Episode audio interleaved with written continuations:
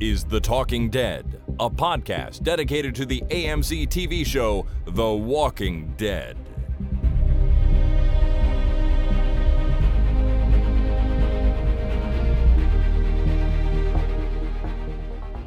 Hi, everyone. My name is Chris, And my name is Jason. and this is The Talking Dead number 479, recorded on Tuesday, March 31st, 2020. Wait, it's not April 1st yet? Nope, that's tomorrow. It's been a long day. As we sit and record this, April 1st is tomorrow. It has been a long day. I feel like we've had an entire decade in the last two weeks. yeah. I was watching uh, The Tonight Show with Jimmy Fallon, and uh, he was doing tweets. Uh, you know, my isolation in six words was the tweet, and my favorite was the longest day of my life every day. Oh God, that is so depressing. but I but I know how he feels. Um, we all do, of course, being stuck at home and staying at home to try and prevent the further spread of this goddamn virus that's going around. The best I can call it. Um, but with that in mind, Jason, uh, I'm going to break protocol a little bit here because yesterday, March 30th, was National Doctors Day. Oh, good, good protocol break.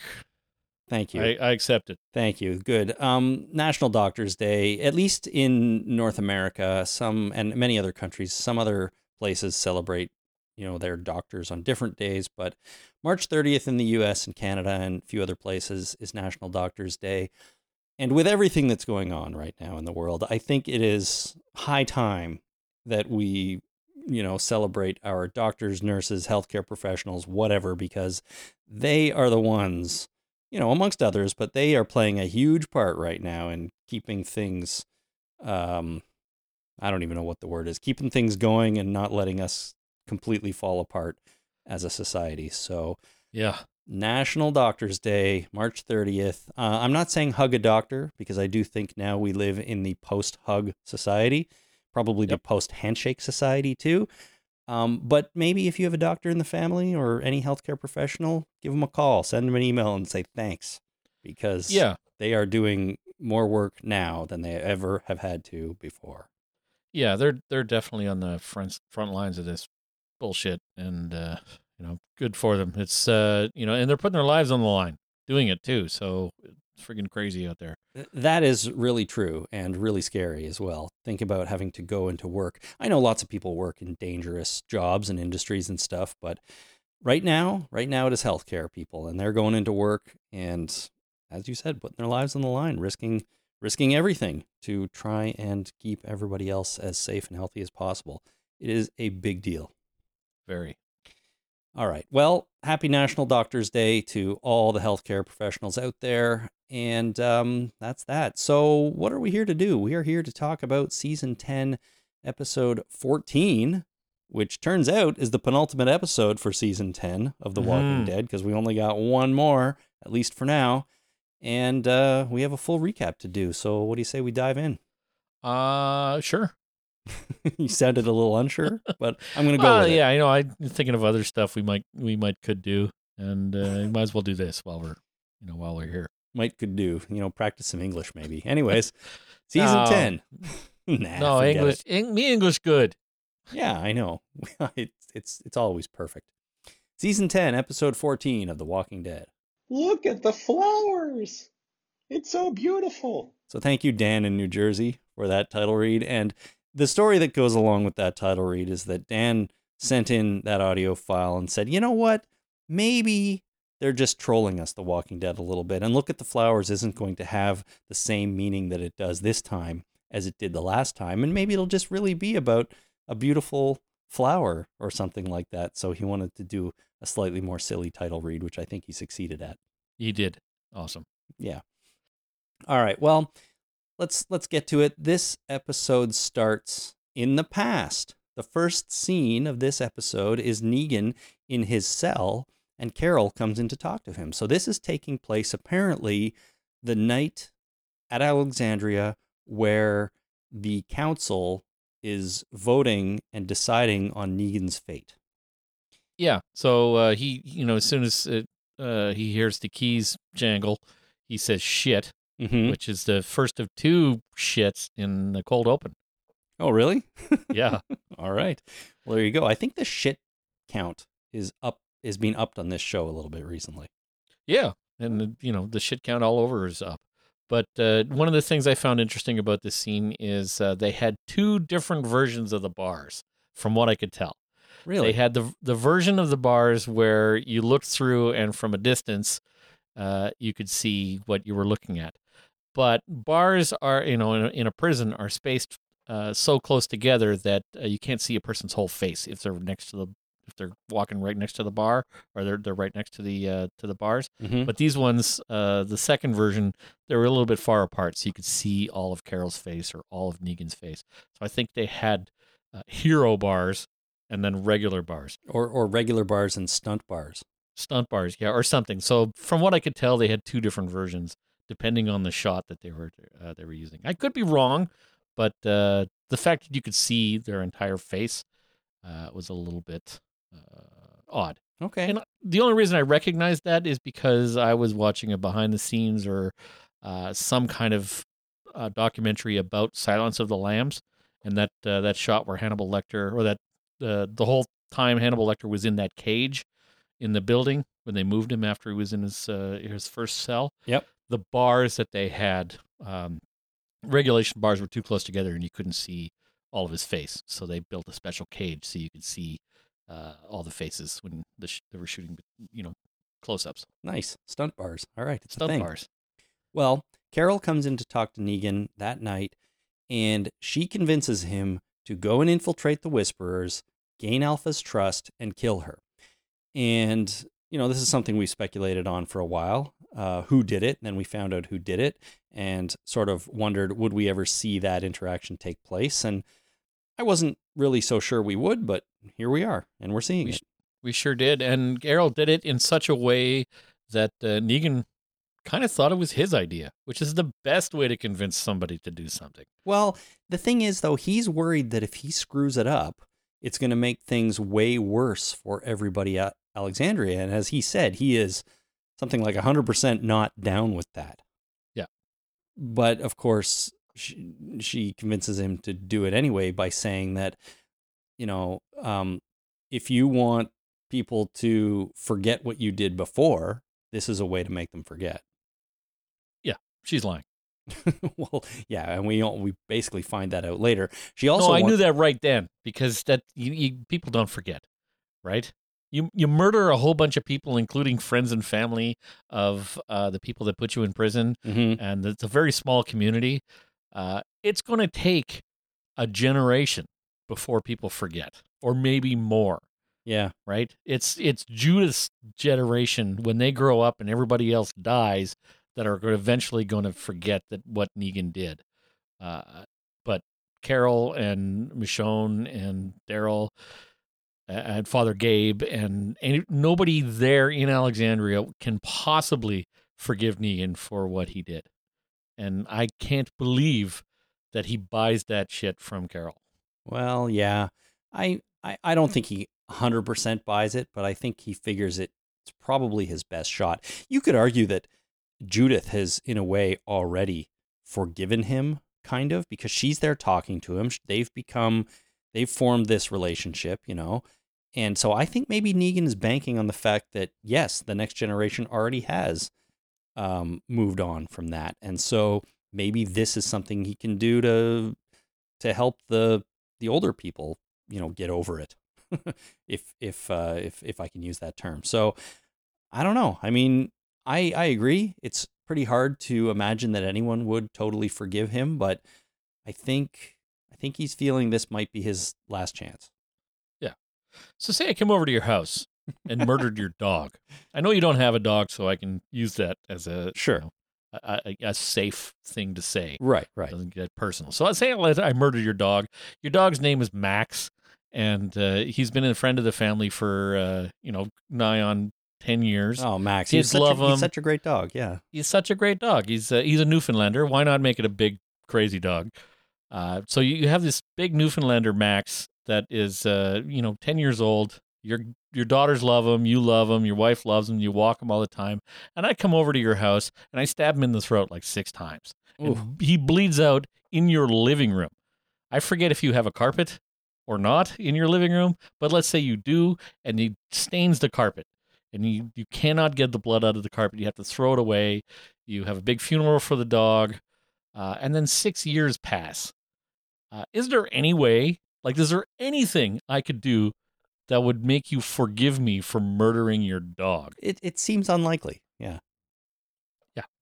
And Negan, you know, effectively killed many loved ones that were people. Uh huh. You know, you know, everybody loves their dog and stuff, and they're pretty much people, right? Yeah. Yeah. Yeah. But it's a dog, right? I mean, the, the the laws are not the same for murdering a dog as they are for murdering a person. If I were to murder a dog, I'm not going to jail for 30 years. I mean, you. I don't know you- what you- I don't know what the crime would be. You'd be in trouble. Long, I'd be in big trouble, but I don't think it would be, uh, you know, uh, life in prison. no, probably not. It it might should be. Yeah, maybe. but anyway, uh, I cannot believe that Carol thinks that he would buy that, and I cannot believe that Negan would buy that. The only thing I can think is that Negan is also bullshitting Carol. That he's saying, "I need a, uh, you know, can you promise that, uh, uh, that you'll spread the word so that they forgive me for this?" And she's saying, "Yes, I'll, uh, you know, I'll make sure everybody forgives you." uh, or forgets about what you did before if you do this. And maybe he's just looking to get out of this cage any way he can, even though later in the episode that kind of turns out to be false. But my thought at the time was they, they're just they're bullshitting each other. Yeah. Well, may, maybe they are, but that's what she promised at the time. She also promises that, or she also asks him that to do it as fast as possible. She wants it done quickly. Um, so, anyways, we cut back to the present, and we have Carol putting Alpha's head on one of those fence spikes at the border. Negan is there, of course. He wants to head back to Alexandria, but Carol complains that it took him too long to do the deed. And Carol won't go back. She says she has to be alone and kind of leaves Negan to stand there with nothing to do because he says if he goes back to Alexandria, he's going to be hung immediately. So he even kind of realizes that if he goes back without her, um, regardless of what has transpired, no one is going to believe anything and they're going to want to string him up. Um, but at the other, you know, on the other side of things here, Carol is reneging on her end of the deal, right? He held up Well- his side and she needs to hold up hers. Well, did he though? Because she put a condition on it that was almost impossible to uh, to live up to. You know, do it fast, and you know, please define fast in Well, order exactly. for, to, to be able to accomplish this. So, so she set an impossible standard in order to give herself an out. So I think it was completely unfair of Carol, but you know, and Negan screwed it anyway. Even if Carol said, uh, uh, "Yeah, you did perfectly, good work, uh, I love it. This is exactly what I wanted." Uh, I owe you absolutely everything I promised. Not right now, though. I'm just going to go, you know, walk about for a little while. Yeah. Uh, you know, wait here. Like, yeah. Uh, you know, wait for what? Wait for Carol to come back to this spot? Wait, you know, where's Negan going to wait? Yeah, that seems to be what she's saying. It's just like hang out here. I need to be alone for a while. And James in Pittsburgh, Pennsylvania, basically is not really on Carol's side either. He said, "Holy crap! I instantly turned against Carol after she threw a tantrum and double crossed Negan, the guy who finished what she couldn't. For every step forward, Carol takes two steps back." Yeah. that's what James So- said. This is how you uh, uh, deflect and obfuscate. It's it's how you get out of uh, you know giving your word. You Yeah. give an impossible situation, you know, an impossible condition, and I do it all the time with Jasper. I do all the time. Like, we need you to eat your dinner. Uh, can you have a few more bites, please? How many? like, wow. And, you know, eat some more, and you know, we'll reassess the situation later. I don't say it in quite those terms, but uh, you know, I don't say three bites because he'll take three tiny little bites, and he'd be like, "I'm done. I don't know. You know, this is the agreement. I'm done." Yeah, So, uh, yeah, I can't, I, I can't. It used to be easier because he didn't know how to count, sure. and I would tell him, you know, three more bites, and then I gotta give him a couple of bites, and say, like I said, three more bites, and then, you know, but now he can count, and he he understands the the the very nature of an agreement. Uh huh. So uh, you have to you have to skirt that. Sure. And Carol did a, a masterful job in uh, providing a, a very loosely termed condition in order to renege and still maintain her self esteem. All right. Well, Carol is is a genius. We go to the opening credits, and when we come back, we are now with the rest of the group from Hilltop who are at this rendezvous point. Jerry is checking on the kids, realizes they're all okay. Ezekiel, he's upset about failing and not being able to bring the kids, but Jerry reassures him that everything is okay. Magna returns and is greeted by Jerry, who is delighted to see her alive because, of course, he was with her when the when the mine blew up and he got out and she didn't. Yep. Uh, we see that Rosita has been injured. She's got a big bruise on her sort of stomach, abdomen area, um, but hopefully it's not too bad. And Eugene is treating her, and uh, he mentions that Alex, the doctor who we've barely met, is missing. I thought the line was funny. He said, I can take you to see Alex once we find Alex, Yeah. which I thought was hilarious. Um, but she, Rosita, tries to convince Eugene to tell everybody about Stephanie. So he decides to do it. He gets up, he gets everyone's, everyone's attention and starts to talk. And at first, many of them react badly because, you know, he had a secret. They feel it could be dangerous to the group. Um, and they, they don't know who this Stephanie person is. But King Ezekiel steps up and says that at least they have to hear him out. And he reminds everyone that they're all on the same side. Yeah. Right? he, uh, they jump all over him. Like, uh, you know, who is this? How long have you been talking to her? She's a bad person. She's going to kill us all. You know, it's like, you know, slow down there. Yeah. Let me tell you what's going on before you decide to kill me. Yeah. And I, you know, at I- least let me say something. Right. And I, I think that's the right thing to do. At least I'll lay out a case. And if you still think this is a terrible idea, then fine, we can talk about it. But yeah, he barely got a word out. So Eugene finishes his story at this point. He's nearly in tears as he's doing it. And he basically says that the hope of some new good people out there is worth the risk. And uh, I like that. It's good, you know? Try to find new people, and you might have to take some risks to do it. So Yumiko comes outside to see Magna, and they decide together, sort of, that Yumiko will go with Eugene to meet Stephanie. And it's because Magna needs some home time, a little bit of routine. She just got out of a, a mine by pretending to join a walker herd, and she just needs to take it easy for a bit. So Yumiko is going to go. And the only thing I thought was weird about this scene, to be honest, Jason, is that they have this conversation. They decide that Yumiko is going to leave immediately after they've been reunited here. And there isn't even like a hug or a goodbye or a tearful farewell or anything like that. They just agree to this. Yumiko gets up and walks away. Well, you know, it's it's hard to it's hard to understand a relationship from the outside. Well, fair enough, but you'd think you'd think there'd at least be a hug. I, you know, I something like Oh. that. It didn't feel right to me. It just it's like they they're in this relationship. They have this conversation. They're just reunited. Now she's gonna leave, and that's it. She just leaves. I I didn't like it. Yeah. Well, I mean, they're exes, right? So They're maybe not a hug. exes. would- They're they're a current couple. I thought they were they broke up. Did they break up? I don't think they broke up. I think they were separated at a difficult time in their relationship, but ultimately are still together. They've kind of worked things out, I felt like. I'm not entirely sure that's true. Oh, Okay. Uh, Maybe I'm Let's, misreading uh, Okay, listeners, tell tell Chris he's wrong. I was going to say that you know we should uh, tell us which one is wrong, but uh, you know, chances are you're wrong. so So chances are. so yeah, let me know. Did I misunderstand this, or did Chris misunderstand this, or uh, what's going on? What show are we watching again? My I think even if they are broken up, I think maybe a goodbye hug would be appropriate. Yeah. That's that that I feel is true. So either way, I just felt like they weren't they didn't demonstrate any of this closeness that these two characters should probably have, and I didn't get why. But Uh, know? maybe it was. Uh, change my mind.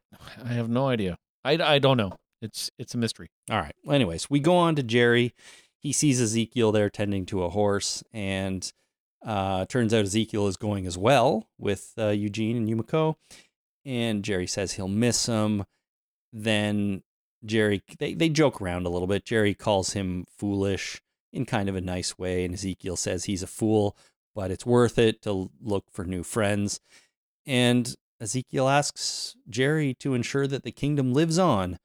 And uh, instead of calling him boss, Jerry calls him by his name, which is one of the first times we've seen that, I think. It is. It was uh, it was a nice touch. It was nice. So now we go over to Beta and a couple of other whisperers. They find Alpha's head on the spike. Um, and we can see that Beta has refashioned his mask together back into one piece. You can see the seam down the front of his face. Yeah, he Uh, used some kind of super glue, I assume. Something like that, I guess. Yeah, you just put it right back together. Well, you can use uh you can use crazy glue because that'll glue skin together. Super easy. Sure, why not? There's probably lots And of it- crazy glue sitting around these days. So crazy glue, uh, um, they used to. Well, there's a form of crazy glue that doesn't have as many chemicals in it that they use to uh, to seal wounds. Oh yeah, Yep. So you, you can use uh, cyanoacrylate, uh, cyanoacrylate. I forget how to pronounce it exactly, but uh, yeah, crazy glue. So you can uh, it glues skin like awesome. When my when Jasper had his injury on his head, they didn't use stitches. They just kind of you folded the skin together, put some crazy glue on it, and stuck it together, and put a bandage on it, and said, "Good luck." Yep. well, I'm sure if he needed stitches, they would have done it. But this glue stuff works pretty well too. Uh, yeah, no, it's it's great. So yeah, I'm, I assume that uh, he used crazy glue. Yep. I don't see why not. Uh, well, anyways, uh, they come up to Alpha's head. One of the whispers he wi- he's with says that Beta is the Alpha now because Alpha's dead, and Beta becomes rather offended by this, and he says that she can hear you. He asks the whisperer to take off his mask, and he pushes the guy's face right up to Alpha's head and allows her to bite him in the cheek. Beta's saying things like he wants the guy to listen to Alpha and hear what she's saying. Meanwhile, the other whisperer that was with them just runs off because, you know, he's got the right idea, I think. Yeah, And uh, then Beta picks Alpha's head up off the spike and cradles it like a baby in his arms. So this was interesting. Not I mean, weird it at didn't all. quite. Yeah, yeah, it's very weird, but I, it didn't quite go in the direction that I thought it was going to go, and I thought that, and it didn't quite. Uh, and then it, it was going to go in another direction that I thought they were going to take on uh, for future episodes, but it didn't. Uh, we'll come to that later. What I assumed was happening here was that uh, you know last week we talked about uh, you know Beta going crazy and uh, going on a rampage uh, and that uh, the Whisperers would fall apart because without Alpha, that cult of personality, without Alpha, there's nobody to to you know Mhm. put this keep these people together. Uh, and then Beta comes out of nowhere and basically deifies this head. Like they've honored the uh, the Walkers for a long time. They're Yep. the guardians, right? They're they're kind of uh, you know the honored dead, if you will. Uh, so what I thought that he was going to do is he was going to take this zombie zombie head that was Alpha and make her into a god that would, uh, you know, tell him what to do because he was he's the only one that can hear. This other guy obviously can't hear it and uh, is punished for it. Mm-hmm. You know, can't you hear her? I thought so. I thought that this was gonna Alpha. uh, Sorry, Beta was gonna take Alpha's head back to the to the Whisperers and go. Uh, you know, uh, Alpha has ascended to uh, godhood, and uh, we should continue to listen to her. And Yeah. I thought that would be a resolution to the uh, the power vacuum that would happen because she died. But yeah. ultimately didn't go there. But I thought that was uh, at this point I was like, hey, this is a really interesting idea that I hadn't even considered. Yeah, I can I can see how you would would get that from it too. The way he just cradles the head, right? Um, and it would have been interesting actually. Now that now that you mention it, um, but it doesn't ultimately go that way. And Gemma in South Wales had this to say. Holy crap. Alpha's reanimated head ate a guy's face off. I think that was the most disgusting thing I've seen on The Walking Dead in a long time. But the guy, the other whisperer, ran off into the woods is quite funny. So, you know, I don't know about that guy getting his face eaten by Alpha's head is the most disgusting thing, but uh, it was pretty horrifying, I guess. You don't want to be pushed forward into a chomping zombie face like that, so pretty scary. Yeah, but you kind of have to let yourself be pushed forward into a zombie face like that, because uh, Alpha, sorry, Beta was uh, was only using his arms to push in, and uh, this guy had you know his entire body to push back, Mhm. or you know step aside and then go forward, right? Use the the force against him. So this had to be this was a willing participant in this uh, ear biting crap. Mm, I don't know. I think, I mean, I, I see what you mean. He probably could have resisted a little bit more, but Beta's a pretty strong guy. He is, but you know, if you're trying to push towards a, a very specific point, and to either side of those points, uh, if you stepped even a little bit and stopped resisting, you would get pushed past the threat, and then you do what the other guy did and just bolt. Run away. You can never come back, but if you can get far enough away, I guess you're good. Well, you're about to get your ear bitten off by a zombie, and you're probably going to die in a very short order. So you're not coming back either way. So make your choice, pal. And I think he did. So I, I assumed he was a willing participant in this uh, this horrific act. All right. Super weird, but you know, the whisperers are super weird, so maybe you're right. We cut over to Negan, and he's going back to the cabin where he left Lydia. He goes in, of course, she's gone, but instead, Daryl is there. And he raises his crossbow at Negan, and he wants to find Alpha. Negan explains what happened. He shows Daryl Alpha's mask, which he has in his pocket. And uh, Negan also says that Carol let him out of the cell. So that's out in the open now, at least with Daryl, that this was all Carol's idea. Why, why was Daryl there? Well, I don't know. How, how did he get there? When did he get there? How long was he waiting? Did he know Negan was coming? Uh, How did he know where to go? Yeah. Yeah. I'm, I'm Anyway. not sure if that is explained.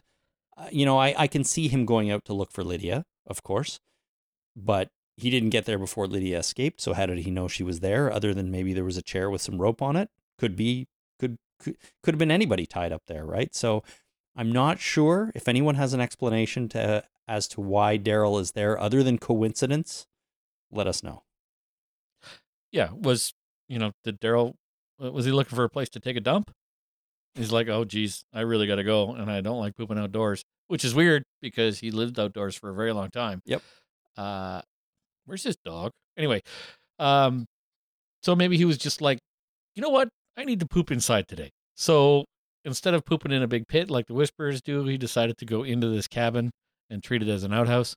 And he was in there when Negan came in. He's like, oh crap, luckily that's Negan and I have my crossbow and uh you know they shot Daryl from the from the the chest up, right? So Mhm. maybe as soon as they cut away, uh that's when Daryl pulled up his pants. Yeah, maybe. I don't know. I don't know what he was doing there. Um, it is sort of weird. I was wondering the Yeah. same thing. So Pr- prove me wrong. yeah, I, I'm not sure you can.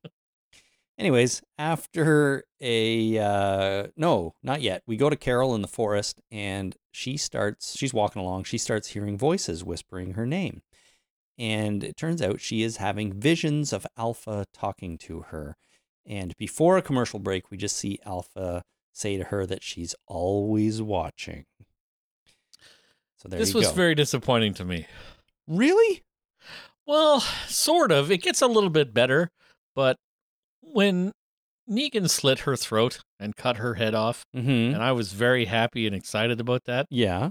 One of the things I was most happy about is that Alpha wasn't on the show anymore.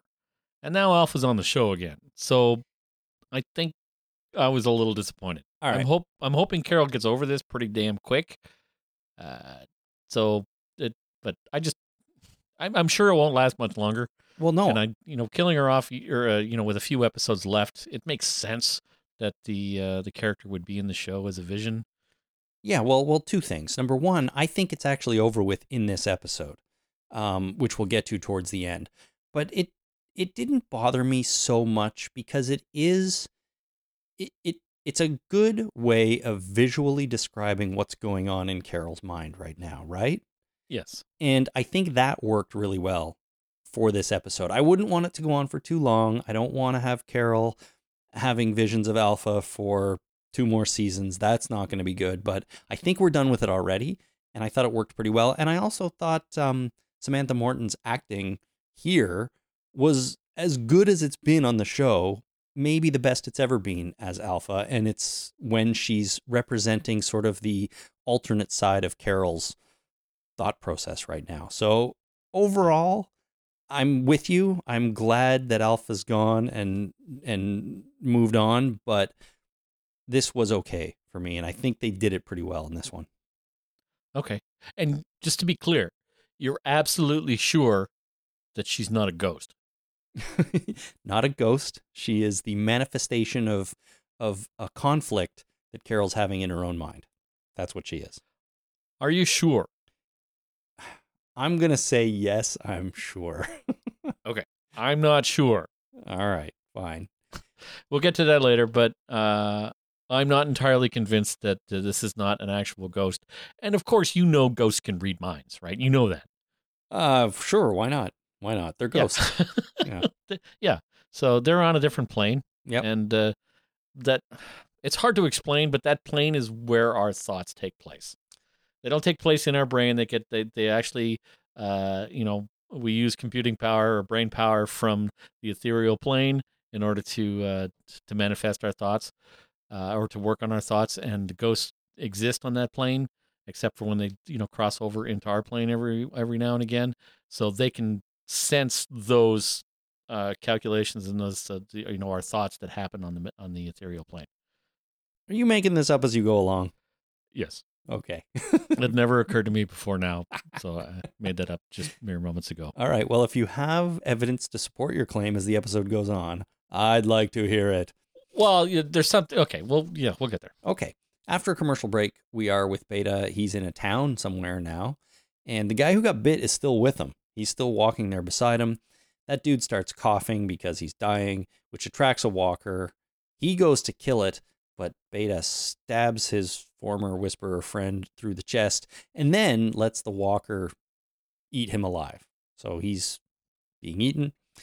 Uh, Beta goes inside a restaurant or Wait, wait, bar wait, type place. Wait, wait. Yeah.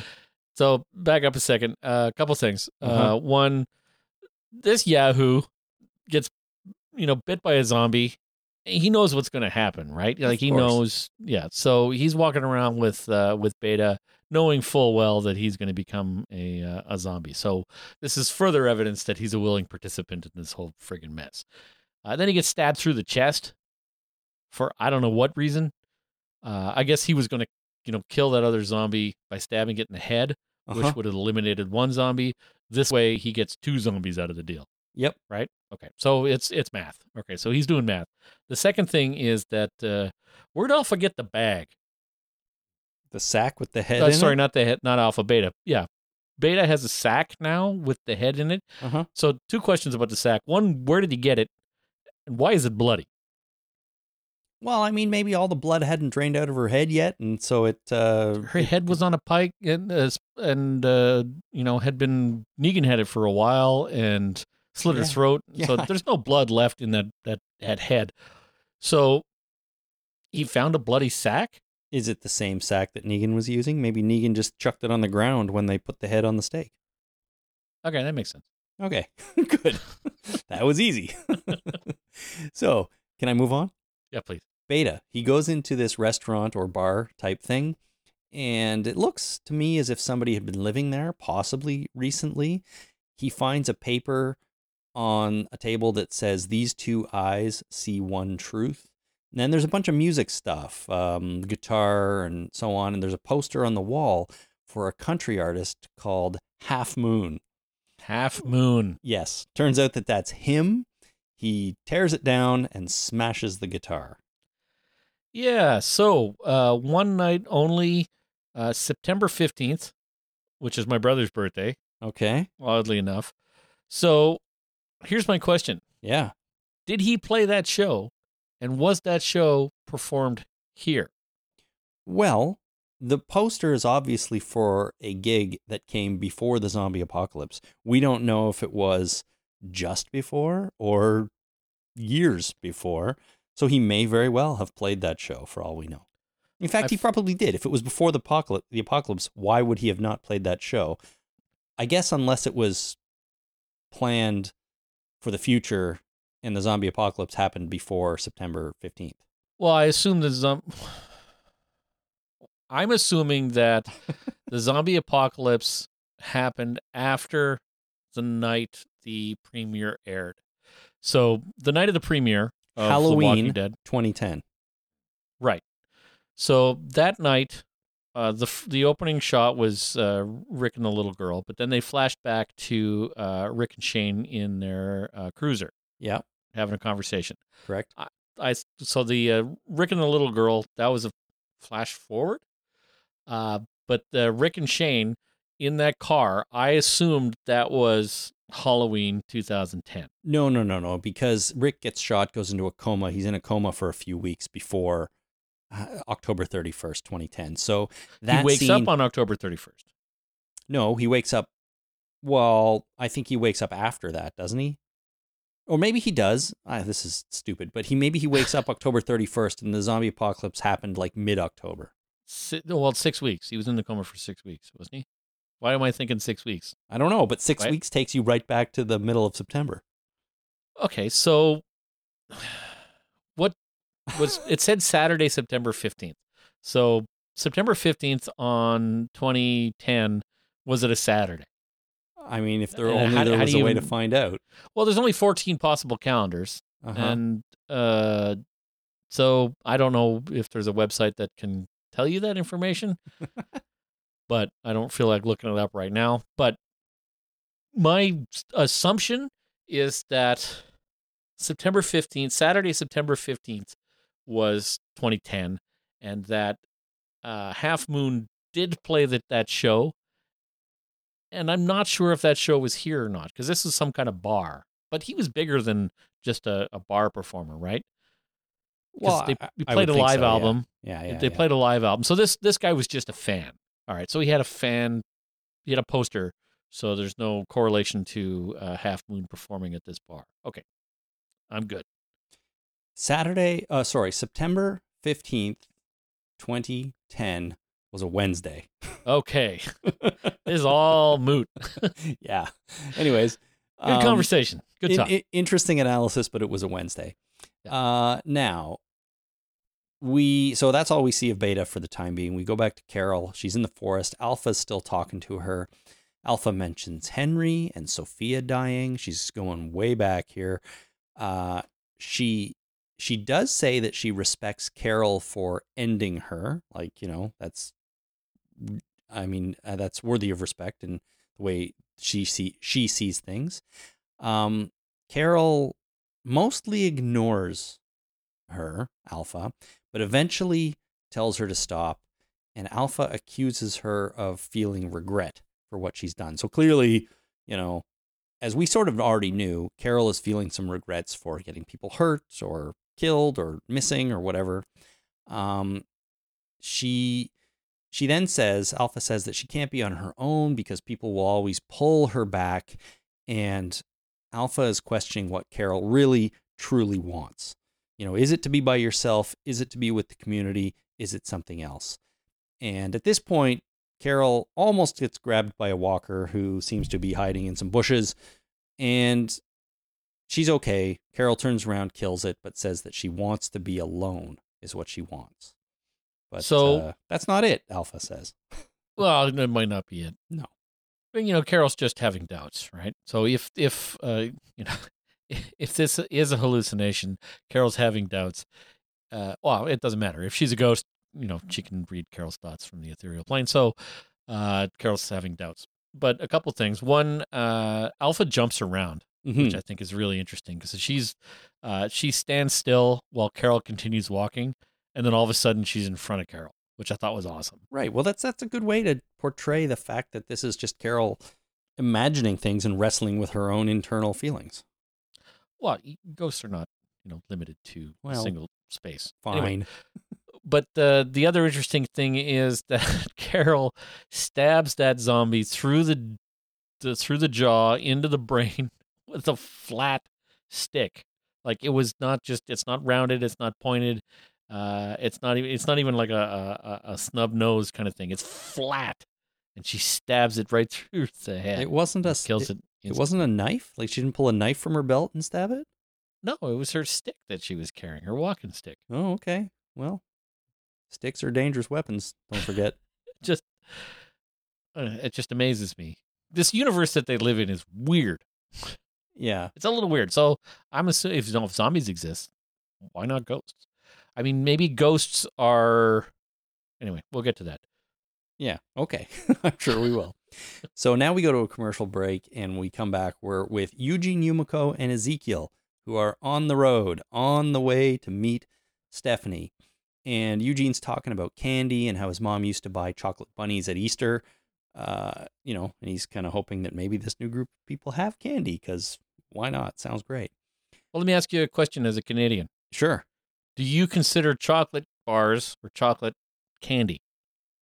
Uh, well, yes, I do. Chocolate bars are candy. You do. Yes. I don't. Well, don't forget. They're separate. When you say when I say candy, what you know is your first thought a chocolate bar or is it like jujubes? No, it is. It's things like gummies, sweet tarts, that kind of stuff, right? But I do lump chocolate bars. We call them chocolate bars in the states. A lot of places they call them candy bars. Um, Right. But I do lump chocolate bars into a general candy category. Yes, So when you say I'm going to the store to get some candy, it could. you It could be a bag of gummy bears. It could be a bag of Swedish fish. It could be a chocolate bar. okay, all right. Yeah. I you know I my first thought is Swedish berries. Well, yeah, th- those count too. But Well, that, no, those those are candies. I don't lump chocolate bars or you know chocolate, chocolate bunnies, chocolate bars, chocolate nuggets, chocolate nuggets. Is that a thing? chocolate chips could be. should be, but I don't. I don't consider that uh, candy. And I was wondering if that was a Canadian thing or just a me thing. No, it might be a you thing, but you're also from rural Canada. I'm from urban Canada, so it could be a difference. I, I don't know if I'd call it rural. The Soo has, you know, had eighty thousand people. It's not exactly, you know, farmland. Oh, maybe not, but I grew up in a city of five or six million. I think that's a little different. Two million. That was before the amalgamation. Oh, technicality. Anyways, um, we're on the road. They're talking about chocolate bunnies and candy, or maybe not candy. They're riding along on the horses and they come to some zombies that are in a cage. Yeah. And they decide to investigate. So they look around the area. We only follow Ezekiel and what he's doing. He he get he jumps off his horse, has to kill a few walkers, but really really struggles. He runs out of energy really fast. He starts coughing a lot and he's almost overpowered by this third zombie and he almost dies. But he manages to kill it and he's okay. But I have some questions about what's going on here. What is with these zombies in the cage? Because they question if it's whisperers, and Eugene says, no, it's not their MO. So who is it? Why are they there? What are they doing? There's a pigeon sitting on a on a piece of wood, like like entertaining the zombies almost. I mean, what the hell's going Yeah. on here? What? Yeah. So it's very odd. First of all, like this cage with a couple of zombies in it uh, is a bit odd. What the hell is that pigeon doing there?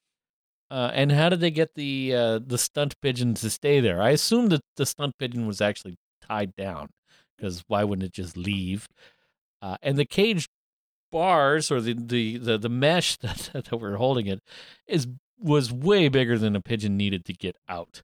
So that pigeon was there, you know, willingly, Well, I- mean that unless it was tied there. that aside, I mean, yes, I, I understand. I don't know what the pigeon was, why it was still there, but pigeons are pretty fucking dumb, man. Like they'll they just walk around and and and don't seem to be afraid of humans at all. So I can Well, see. I don't know if there's a big difference between a pigeon walking around and not being afraid of humans because they know humans can't fly. And, you know, frankly, they don't consider us that fast or a big a threat. But this pigeon was like sitting on a stick, like a couple of inches outside of the arm's reach of the zombie that was essentially yelling at it. Yeah, If I, if I was, you know, uh, six inches or let's say a foot and a half, 18 inches away from being able to reach a pid- pigeon and I was hissing at it, it would stand up. at the very least, it would stand up.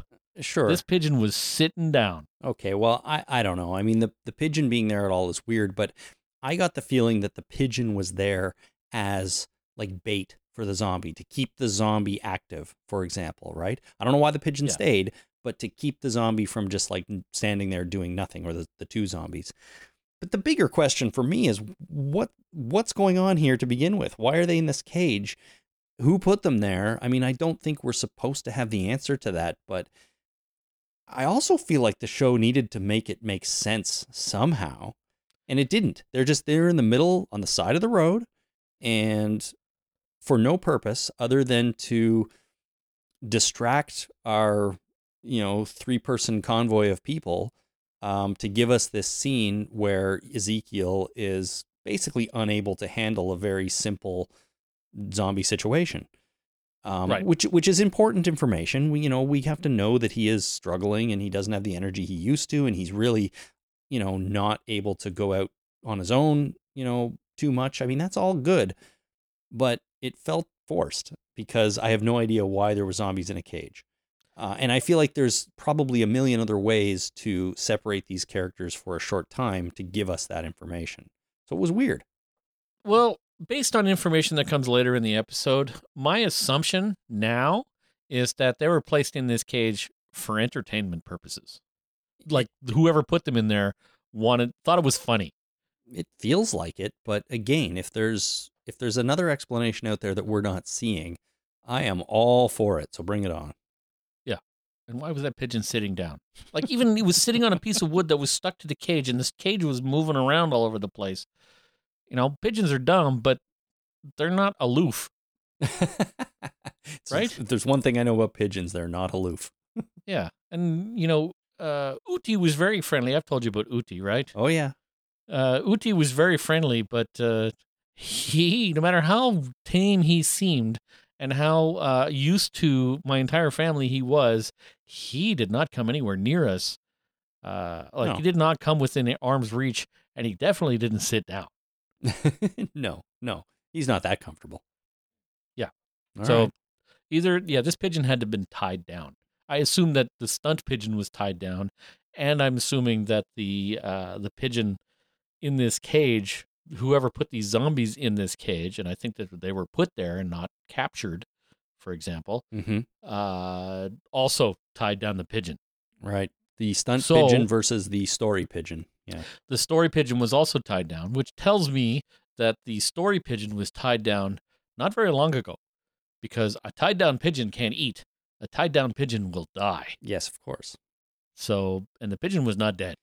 Well, the whole thing is really weird. Um, and you know, I'm really focused on the pigeon. yeah, I know, I know you are, but the, everything is weird, and I think we need some more explanation here. Uh, but we get two more quick scenes before a commercial break, and that is Negan and Daryl in the forest, and Negan's talking about Carol not letting Daryl in on the plan and how that must upset him. But, you know, Negan's upset about it as well, to be honest. And then Daryl blames him for Hilltop, right? So you can't expect us to be friends all of a sudden when, you know, you burned down Hilltop and a lot of people died. And then we go to Beta, and he's looking at his old album. Uh, it's a live album. He decides to put it on the turntable, which is just there conveniently, turn it up Uh-huh. real nice and loud, and it draws all the nearby walkers towards the building. So, you're not an electrician, right? Nope, not an electrician. Okay. Can you hook a turntable up to a car battery? Tell me what happens when you hook a, a turntable up to a car battery. I don't think the turntable works. Yeah. And I mean- it might blow up. I don't know. And, and and that's a very simple answer. Yeah, it's like I don't think it's I, it's definitely not that easy, but you know what, man? I mean, everyone has different skills. I'm sure there are people that could figure out a way to hook a turntable up to a car battery and make it work.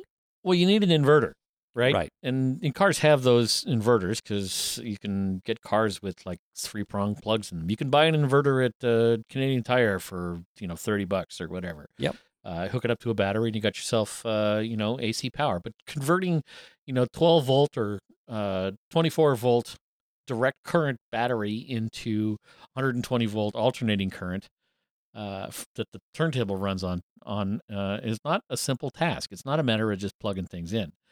And uh, I'll tell you how I know. When I was a kid, we uh, we went to camp, and in Northern Ontario, camp is uh, the cottage. Even though uh, the camp or the cottage that we went to uh, didn't have running water or an indoor plumbing, but it did have a fridge and it did have power. Right, so there was a power plug, and my parents uh, had a ghetto blaster because this was the '80s, and they had this ghetto blaster and it was running off of batteries because they forgot the power cord at home. Then they were like wicked drunk. It was my parents and my uncle Dougie, which doesn't surprise me uh, that he was there. But the the the tunes stopped at like you know one o'clock in the morning, and they were all hammered out of their skulls. So they decided to try and figure out how to get this ghetto blaster to work. Uh, and they thought, well, we should plug it into the wall like you know get some wires you know cut some wires and you know hook it up to the back and then plug the wires into the socket and they're like well that doesn't seem like it's a great idea. I mean that's just a recipe for disaster. So let's plug it into the car battery. So they were trying to wire it up to the car battery and they fried the ghetto blaster and they probably caused a spark but luckily my uncle dougie was there with a broomstick to whack my stepfather in case he started getting electrocuted and they wanted to cut the circuit. So uh, yeah, they just fried everything. Uh, uh, they luckily didn't break the car, but they fried the ghetto blaster for sure. Sounds like a good time. Uh, yeah, I'm sure they had a blast. They thought it was hilarious. Yep. Uh, but so based on that experience that I witnessed, uh, this would not work. Well, no, technically it wouldn't work, but I'm I'm just saying that maybe maybe Beta knows how to do these things because I work with guys that would know how to do this given the right materials and and tools. But uh, yeah, you find an inverter. You don't right. build your own. No, right? Exactly. it didn't strike me anyway. You know what? So- here here's the thing.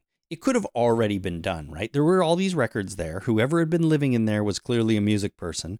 So maybe that person had hooked it all up and Beta just got lucky and it still worked. Okay, Right? all right, I I think that, accept that. that's probably the best explanation. But anyways, he draws all the walkers nearby. He s- starts reforming his herd. Uh, after a commercial break, we are with Carol. She comes to a cabin. Alpha's still talking to her, antagonizing her, doing her thing. Um, Alpha mentions that when Carol was out on the ocean, she was thinking about Alpha. You know, she can't get her out of her mind. Alpha mentions a letter that uh, Carol sent to Maggie, um, which I forget if we had heard about before, but I know we'd heard that there had been some letters back and forth. So, Yeah, because Um, we talked about uh, postal service. right, right, how Right, the, how what- the letters were being trans- transferred or Yeah, carried. Explain that for me. yeah, exactly. If uh, you know, whatever. I guess there is one. Um, Carol is trying. She climbs up on something and she's trying to get something down from like an upper shelf, but it all collapses down on her and she's trapped. Yeah, and that's why I don't do that kind of thing. It's good, good idea to be careful. Yeah. Don't stand on precarious crap to reach other crap that you don't absolutely need. So a nice stable foundation like a good ladder or some scaffolding is always a good idea. Or don't get that thing down. You know, I mean, just don't use a swivel chair because that's gonna go bad for sure. Or I would I, I personally would not use a regular chair. Like kitchen chair, I wouldn't do that. Nah, kitchen chair is fine, depending on how high it is. But swivel chair, bad. Rolly Yeah, chair, well, bad. My uh, my kitchen chairs are not that stable. Okay. They're probably to break as it is. Only put your ass on them. Don't stand on them. Yeah. Good. Well, she's trapped now. So she's trapped under all this debris. We go over to Negan and he brings Daryl back to the spike where Alpha's head was supposed to be, but of course it's gone. Uh, this, you know, upsets Daryl a little bit. He raises his crossbow again. Uh, Daryl says Negan took too long, and Negan kind of comically wonders why they're all so obsessed with the, how long it took him. And then suddenly, two whispers show up with a shotgun, but after a second, they lower their weapons and kneel to the new Alpha. So these guys consider Negan the new Alpha because he killed the old Alpha. And Negan thinks this is hilarious and starts laughing. Well, yeah, because that's how you uh, that's how succession works, right? It is. I Some- guess. some, places, right? You kill the king, you get to be king, or you kill uh, you kill the person in charge. I mean, wait a minute, isn't that how? That's how their society works, right? Because Alpha said to Beta, "Are you ready to challenge me?" And he said no. Mhm. So she's ingrained into their society. Whoever kills Alpha becomes Alpha. Right. So this is understandable for these two guys to think this is how it works. So the the shithead that got uh, uh, his ear bitten off, uh, Beta was basically maybe this is just occurring to me that Beta was saying, "No, that's not how succession works, you moron," because that's not what Alpha said. Uh, I don't become Alpha because my name is Beta. I be I only become Alpha if I kill Alpha. I did Mhm. not kill Alpha, so I can't become Alpha. So maybe he's going to go find Negan and anoint him Alpha because he knows what happened too. So maybe maybe I misinterpreted the whole thing. Yeah. Yeah. Well, these guys think it should be Negan, and Negan seems to love this idea. He starts laughing. We go to commercial break. Did you uh, did you think that uh, Negan was going to become Alpha and start to lead the Whisperers, or did you think that somehow Alpha, or sorry, somehow Alpha Negan slash Alpha was going to take advantage of this situation and save Daryl? Um, you know, I didn't, I didn't really go either way, to be honest.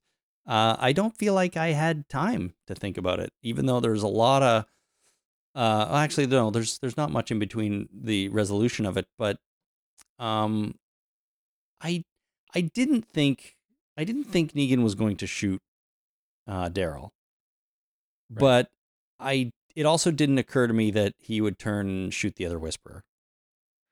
Yeah. Well, I I knew that was going to happen, but I think that uh, they were trying to push us as an audience into uh, thinking, "Oh, Negan's a bad guy, and he's going to now become the uh, the leader of the bad guys, Mm-hmm. and now it'll be Negan against uh, Alexandria again." Again, I think they were, yeah, they were trying to push us towards that conclusion, and I, you know, I knew full well exactly what was going to happen. Uh, you know, I, I didn't know he was going to, you know, talk the other guy out of the shotgun and shoot him in the face, but uh, I knew that the these guys would end up dead, and Yeah. Negan would save Daryl. I mean, I feel like I should have known that, but I mean, all we get in between is we go over to Beta real quick. His music is still playing, and now he's up on the balcony overlooking his horde of new walkers and he- Slash audience, audience. you know, he's a performer. He likes to be in front of an audience. It's his audience. Well, there you go. He's generated a new audience for himself, but he tears off the section of mask that he had replaced again, so he pulls that off. And then we're right back with uh with Negan and these whispers and Daryl and they they tie up Daryl, you know, Negan tells him to get down on his knees and he takes the shotgun from the whisperer as we said.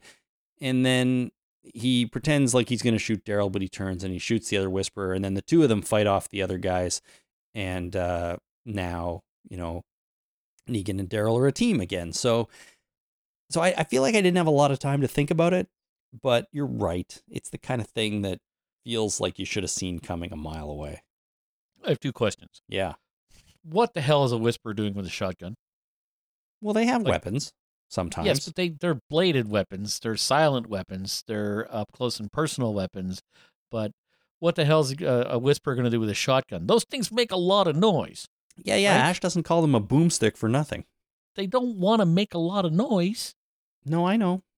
So why would he have a shotgun? Yeah, it's convenient, admittedly. Um, maybe maybe weapons like that are used by whispers as a last resort. I don't know. Yeah. Okay. Well, I, I don't know. And the second question is, did Daryl think that Negan was going to shoot him with the shotgun, or did Daryl know that Negan was going to save him? Well, see, that is an interesting question because Daryl doesn't like Negan, still doesn't trust him. Um, so I don't know. I don't know. What do you think? Dar- uh, I I think that if Daryl thought that Negan was actually going to shoot him with the shotgun, he would not have gotten on his knees. You're right. He would not have kneeled.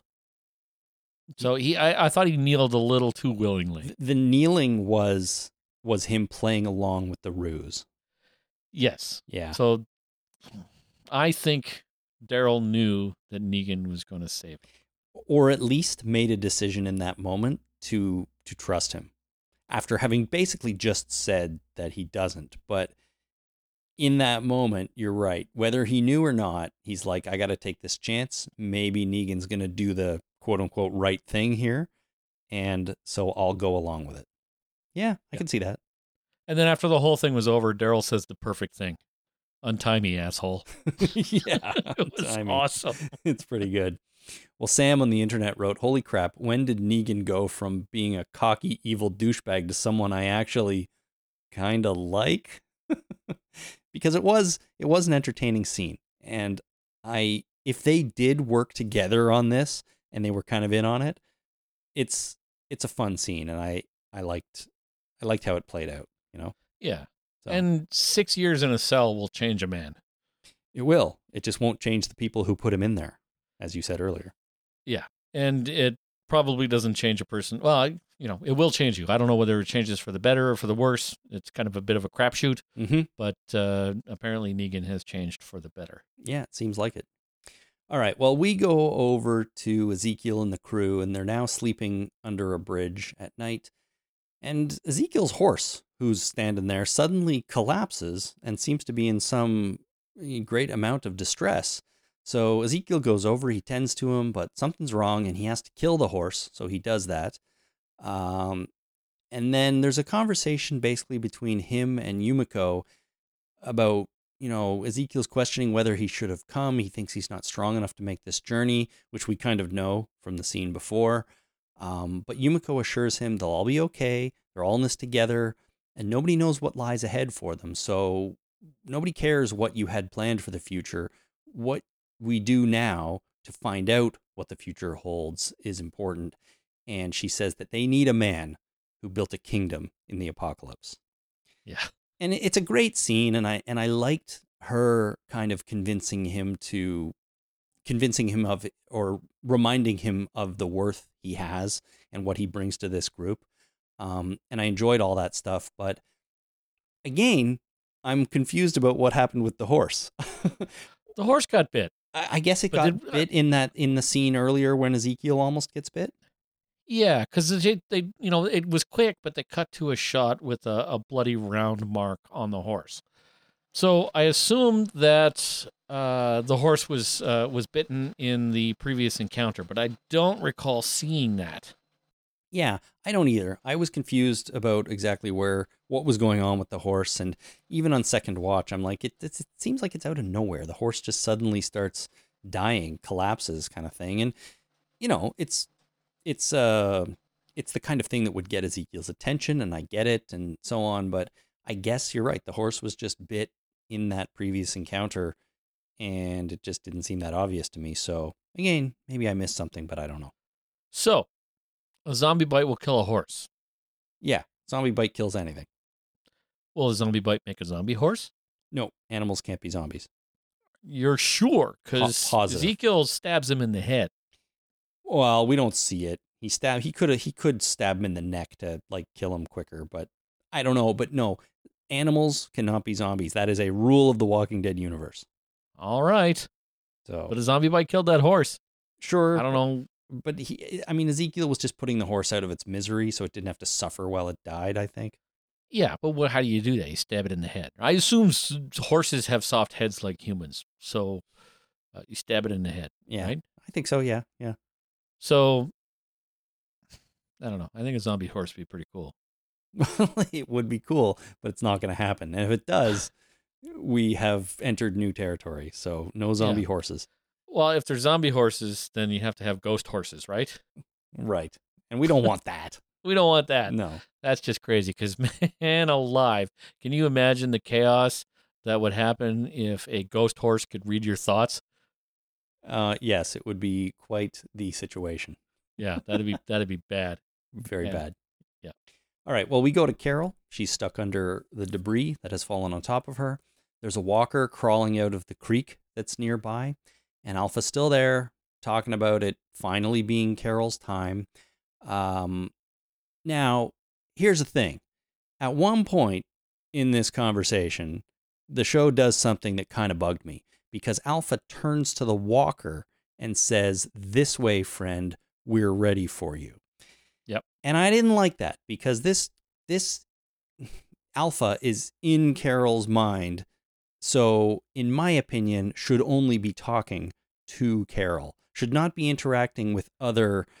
I mean, I know a zombie's not a person, but other things in the environment.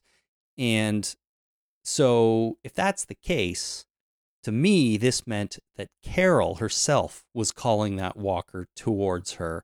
And I actually started thinking that Carol was going to let it get her. She was ready to go. She was going to let this walker bite her and eat her and kill her. Otherwise, why would you have, you know, mind alpha talking to the zombie rather than to Carol? Well, let me ask you a couple questions. Okay. Did did the zombie react to Alpha? I don't think so, no.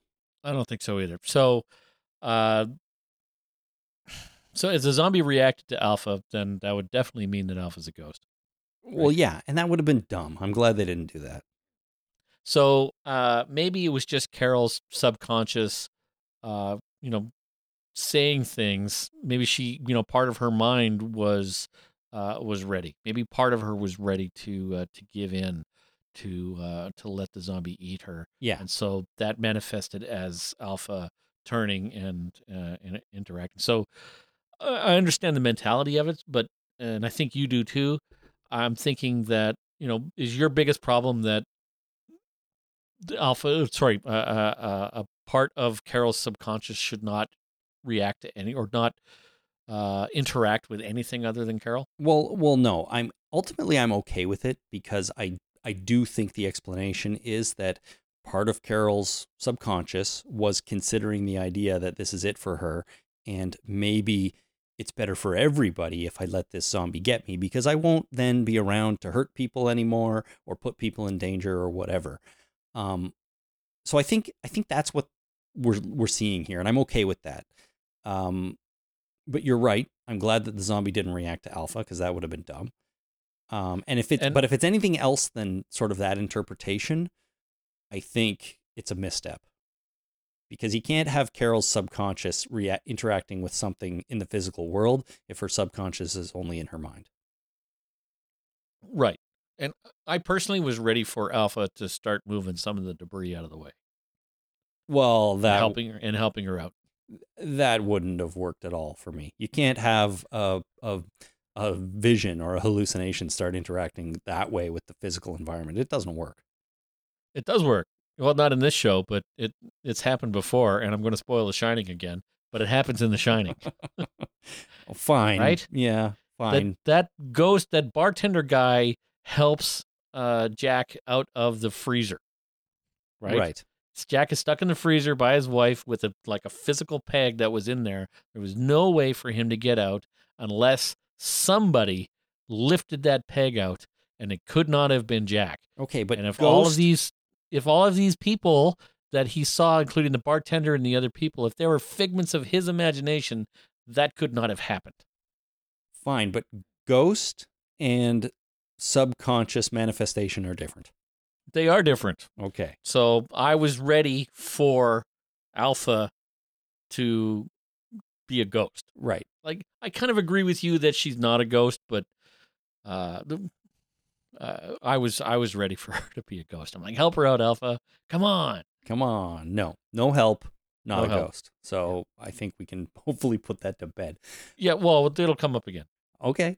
Well, Alpha continues talking about how there's nobody coming to save Carol. Carol is struggling to get out now.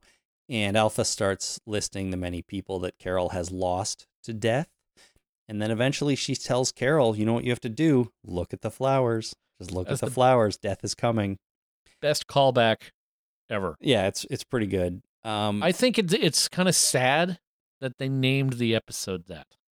I think that if this callback happened when the ep- if the episode didn't have the have that in the title, mhm. that uh, the impact of that on my subconscious or my conscious would be uh, higher. I would have enjoyed it a lot more if I didn't know that something like that was coming. But Yeah. still good. Yeah, still good, but you're right. I mean, that's a it's a little bit of an episode title spoiler in a way, right?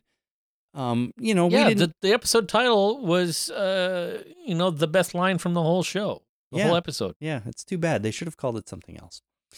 At this point, though, the zombie, you know, breaks through what it's stuck on, and Carol escapes just in time. She kicks the walker away and then stabs it in the head. Then she collapses, and Alpha looks is looking down at her for a second. We cut back to Carol, and then we cut back to the view, like looking up from Carol's position, and Alpha is gone. So I think we are to believe that Carol has successfully excised, is that the word? Alpha from her from her mind. And I don't Exercised, exercised or excised, removed Alpha from her mind. So this is why I was saying earlier that I think we are already done with Alpha being in Carol's head. She she Carol made a decision at that moment under that debris to free herself, to get out and put Alpha away or eliminate her from her subconscious. And we won't be seeing it again, I think. So Carol was born again. She was born from her dirt womb, I mean, pile of debris. She pile she of debris from, womb. from the pile of debris womb. Yes, Okay, so now she's Survivor Girl. I think so. Yeah, I think so. The- Okay. The, other thing I wanted to ask you here is there was a rather distinct cracking sound as Carol freed herself, and I feel like we are supposed to think that she had to break her own arm to get it free from whatever was stuck under it. Um, but maybe I'm not hearing that right. No, she, you know, uh, tapped into her uh, absolute strength Mm-hmm. and uh, cracked whatever was holding her down. So she didn't crack her arm, she cracked the wood or whatever was stuck on top of it. She would have screamed if she broke her arm. Yeah, I don't know. I, I mean, it didn't look like she had a broken arm after the fact, but if you listen to it, it really sounds like there's some like bone crackage there, and, and that's what she had to do to get free, but I don't know. Have you ever heard an actual bone crack? Well, I, I've heard plenty crack on movies and TV shows, so that's how I know what they sound like. Okay, so they sound like lettuce breaking in half. is what you're telling me. sure. Like nice crisp head of lettuce cracking in half. Snap. Yeah. Or, you know, um celery, like a couple of celery sticks. Yeah. You know, that that's that sounds like okay, so yeah, I'm uh I don't know. I think that uh you know, I personally have never broken anything, but if I broke my arm, I probably would scream. Yeah, probably. Um, but in any case, she's under a lot of duress at that moment. I, I felt like that's what she had to do. Everybody out there, let me know if you think if you had that same thought or if it's just me. But uh, I don't think that's what they went for because it later on didn't seem like she had a broken arm. But at the time, I was thinking, oh my god, she had to crack her own arm to get out of there. Luckily, she did because she's okay. Didn't occur to me. All right. Well, she's escaped. Um, and we see it was just before the commercial break, we had a quick shot of Eugene and the gang approaching a city skyline.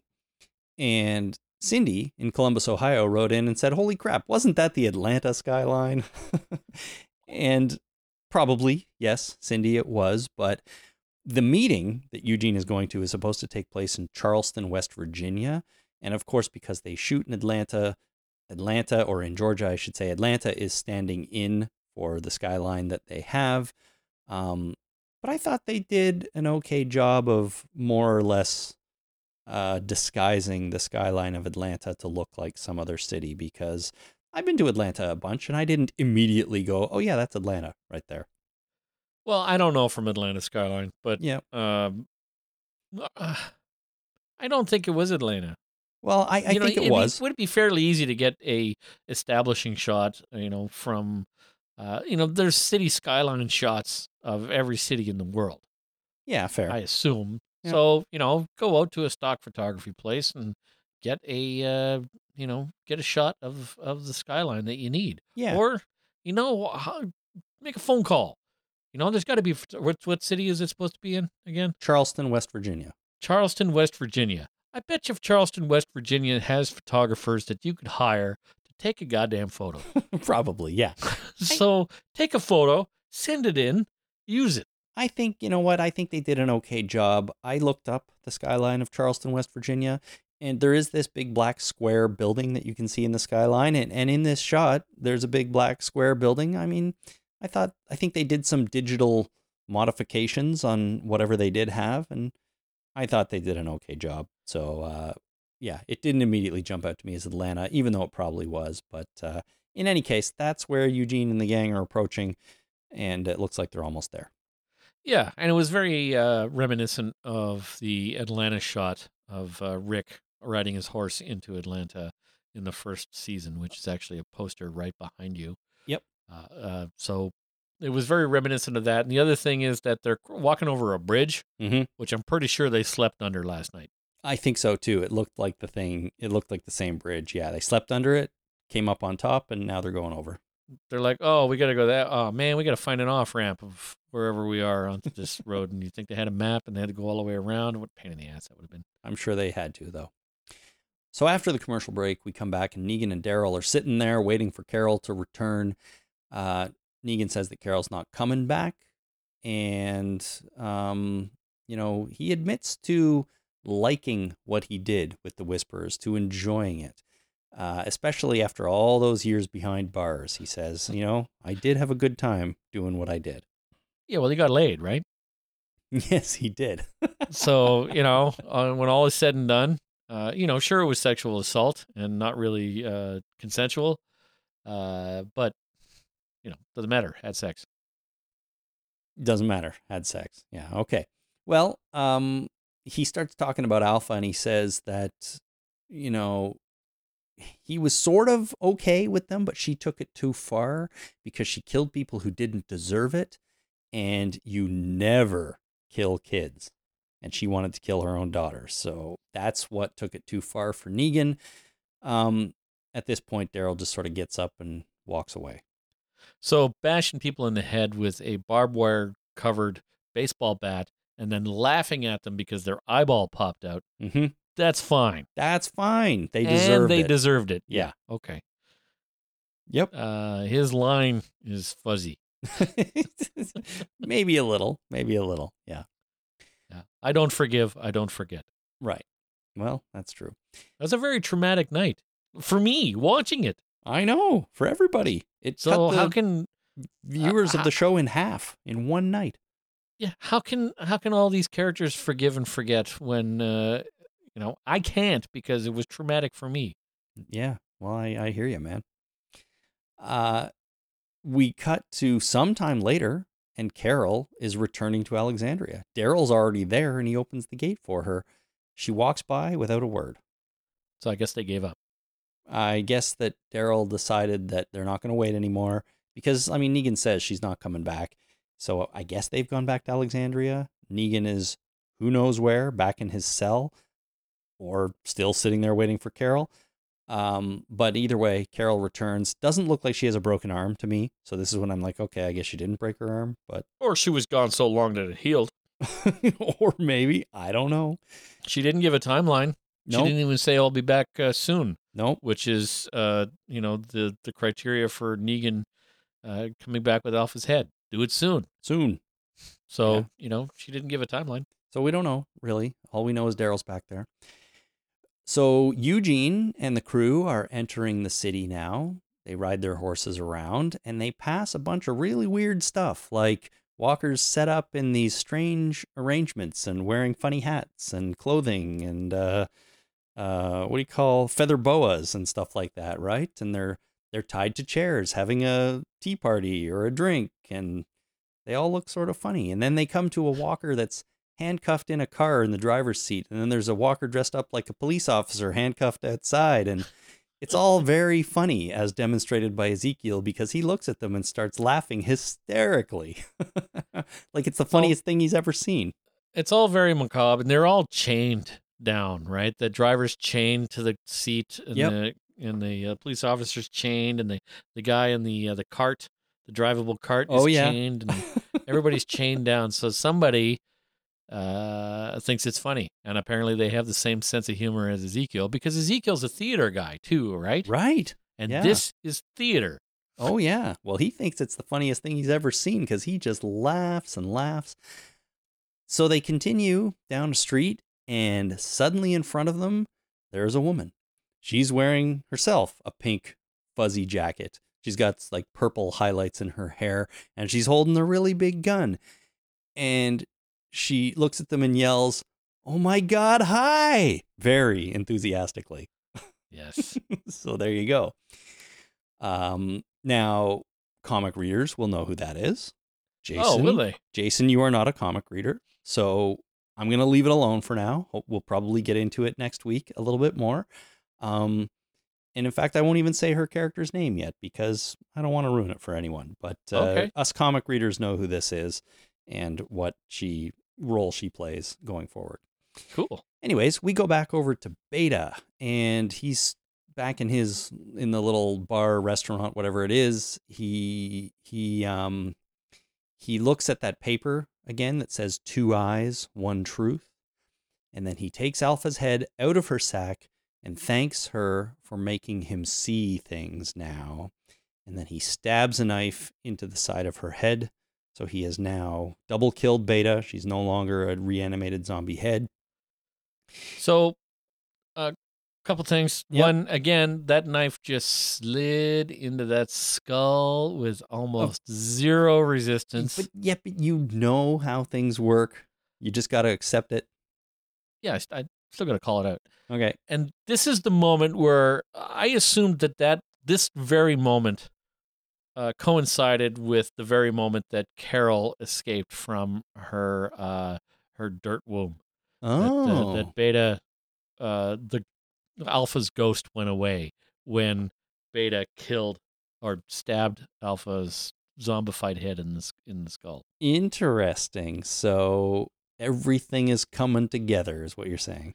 Yeah, so this is I like they're playing with timelines a little bit here, uh, but uh, I think that uh, those two moments kind of coincide, and that Alpha was actually a ghost, and that to dispatch a ghosts only exist in the zombie apocalypse because the undead roam and the soul has left the zombified remains, but is still roaming the earth because uh, the soul and the body are connected. The body has to die in order for the soul to move on, so the soul is stuck there uh, and is walking around, and only some people can see them.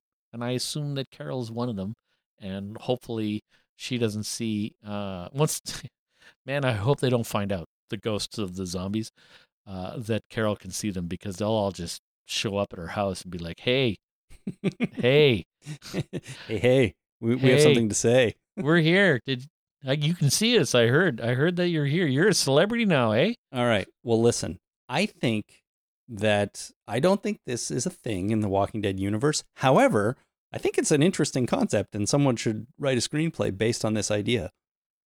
Yeah. Well, of course, you know zombies were created by liches.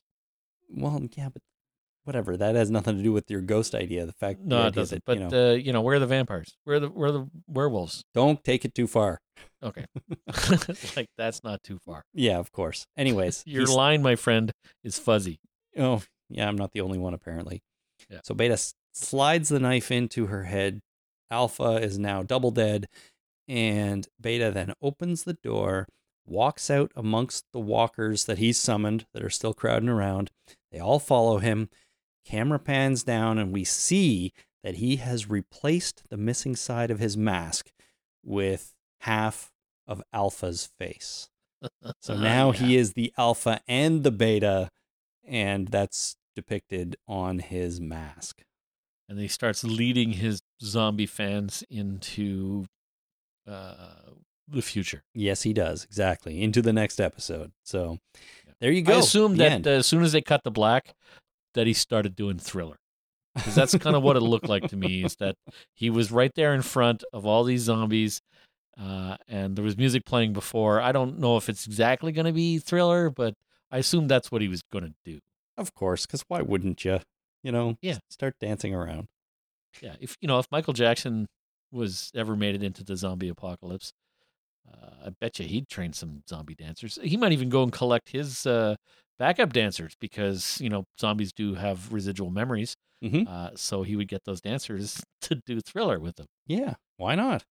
Because you need something to pass the time when you're not looking for food or shelter or clothing. Yeah, that's right. Okay. But luckily, that'll never happen. Well, of course not. Jason, what did you think of this episode? I thought it was fun.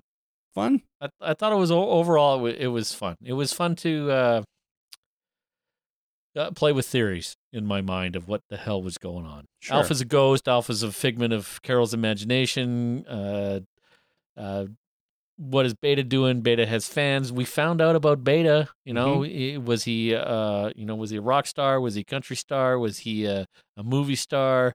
Was he a wrestling star? Was he a monster truck star? We had no idea. But now it kind of resolved into uh, a country music star Yep. or folk singer, country Well, kind of. Country star, yeah. Yeah, yeah, it's fine. Yeah. Either way. Uh, yeah. And uh, Half Moon, really dumb name. Half Moon. I hope they release an actual Half Moon record because I'd pick that up. That's a that's the dumbest name. Like it, it should have been his name, and I doubt his name is Half Moon. Or, I mean, the band, maybe he plays with a band called Half Moon. But the the the guy that recognized him by seeing a portion of his face greater than you know the portion that he saw for years before, uh huh. uh, he because it's like Clark Kent's glasses, right? As soon as you remove par- partially something that obscures your face a little bit, Yep. uh, you obviously recognized him. Um, he said, "You're that guy," not "You're in that band." Yeah, I know. I know. But, eh, you know, maybe it's, it's, uh, Beta and the Half Moon crew or something like that. You know, I could get on board with that. well, I don't know if The Half Moon Boys. Beta before Alpha gave it to him, right? well, I don't know his real name. So, uh, Beta and the Half Moon Boys. I like that. well, I think they. I got the impression that he was a solo artist. Well, so did no I. soul solo artist has a name like Half Moon. Are you sure? No, I'm not. But can you think of any solo artist that has a made up name that dumb? Okay, that Bands, yes. that dumb, I don't know, but lots of solo artists go by stage names. Like what? Well, eh, there's millions, I'm sure. Come on, don't put me on the spot, but there's lots. Just looking for one. Like Freddie Mercury, that was his real name, right? Yeah, He, was but he yeah. played with Queen. I mean, he was he was in a band. he was in a band, yes. Anyway, He did some solo stuff. well, sure, I don't know, but uh, um, in any case, you're right. I enjoyed finding out a little bit more about Beta's past. All of that is confirmed. He's a musician, some sort of- of music star. Sting. Sting. Sting's not his name. His great name is Gordon Sumner. Uh, he goes by Sting. That's a dumb name. It's because of his shirts that he used to wear when he was a teacher. Anyway, Anyways, I don't know, but uh, you're right. Sting. Good example. it's still a better name than Half Moon. I don't know. It's Sting for crying out I like the name Half Moon. It's when you only, right. it's when you try to moon someone, but only pull your pants down halfway. I assumed it was like a half moon would be like the left cheek. and how do you do that, right? Yeah, it's tough. Well, the answer is, of course, assless chaps. sure, special pants. Special half moon pants, There you go.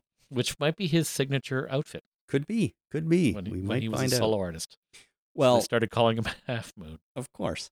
Um, I thought it was a great episode. I liked how it dealt with the aftermath of Alpha's death, kind of on a personal level with each character, right? Or at least started to. We saw how Beta was dealing with it. We saw how Carol was dealing with it. We saw, I mean, not really how Negan was dealing with it, but, you know, what he wanted out of this whole thing. Um, and I don't expect this to be the last of the fallout from from Alpha's death because I think there should be some sort of something between Carol and Daryl here, you know, that they need to resolve um, at the very least. But I just liked how it wasn't, it didn't immediately thrust us back into Beta is on the warpath and he's attacking Alexandria and he wants to kill everybody. He went off and he dealt with this in his own way, just like Carol had to as she was traipsing through the forest there dealing with, uh, you know, her subconscious. So I thought that was great and it all worked pretty well. And next week, we'll get into probably the more obvious physical ramifications of all of this. Yeah. Right? I mean, we we got uh, Beta with him with his zombie horde that he he's now collected. Well, that's what I mean, Uh, right? Like if if if we just if we skipped all this and just went to Beta attacking them with another horde, I'm like, well, you know, well, Judith told us that they killed most of the horde, but here they are, they're back again. So I'm just I think this was just a good opportunity to slow down for a second. It was a really talky episode, you know, a lot of people had conversations about how they were feeling about what was going on and I think it was a good place to do that in the season. Um, not to mention all the uh, um, Eugene stuff and and how he had to admit to everyone that he's going to meet Stephanie. I did question for a minute, like why Eugene just agreed to have Ezekiel and Yumiko go with him when he was supposed to go alone, right? But I don't know. I guess even he realizes he might need some help or protection or something like that. But uh, all of this stuff I thought worked pretty well, other than that one scene where Yumiko and Magna were saying goodbye to each other. Right. So That's true. I thought of something, but I forget what it was. all right. Well, you can always jump in with it at any time. But uh, Sure. Another good, another good episode. This season is totally back on track for me after a little hiccup there in the middle.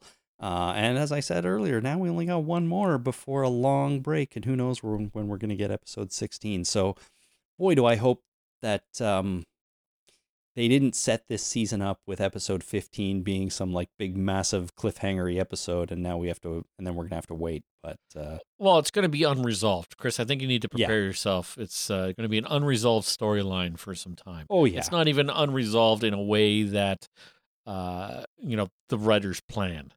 Right? It's just going to li- leave you hanging. Yeah, I know. I think I'm going to have to get myself ready for that, but that's fine. As long as I know it's coming and they're doing this for the right reasons, not just trying to make us wait. You know, they're doing it because they can't finish it without endangering people's health, and that is totally fine.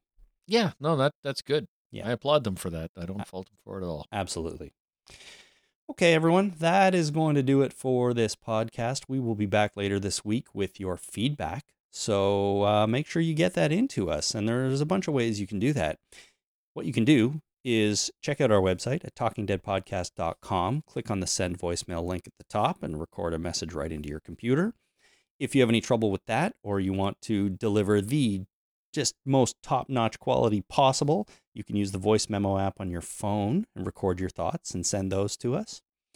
You can also find us on Facebook at facebook.com slash the talking dead and send email to talkingdeadpodcast at gmail.com. Your thoughts, your questions, your comments, or your audio files with uh, your comments. So um, we look forward to getting all that. We will be recording again on Thursday night this week to read that feedback. So please get it in and uh, should be fun.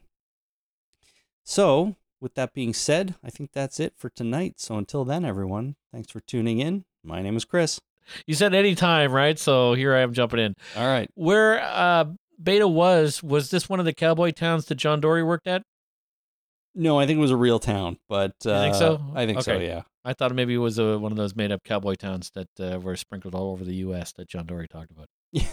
Could have been, I guess, but uh, I don't think so. I think it was a real town that has just now been abandoned and become dilapidated. Okay. Yeah, not a not a fake John Dorie town. All right, good. And my name is Jason. Thanks for listening. Bye.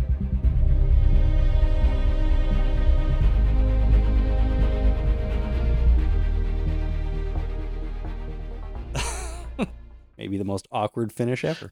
Sorry.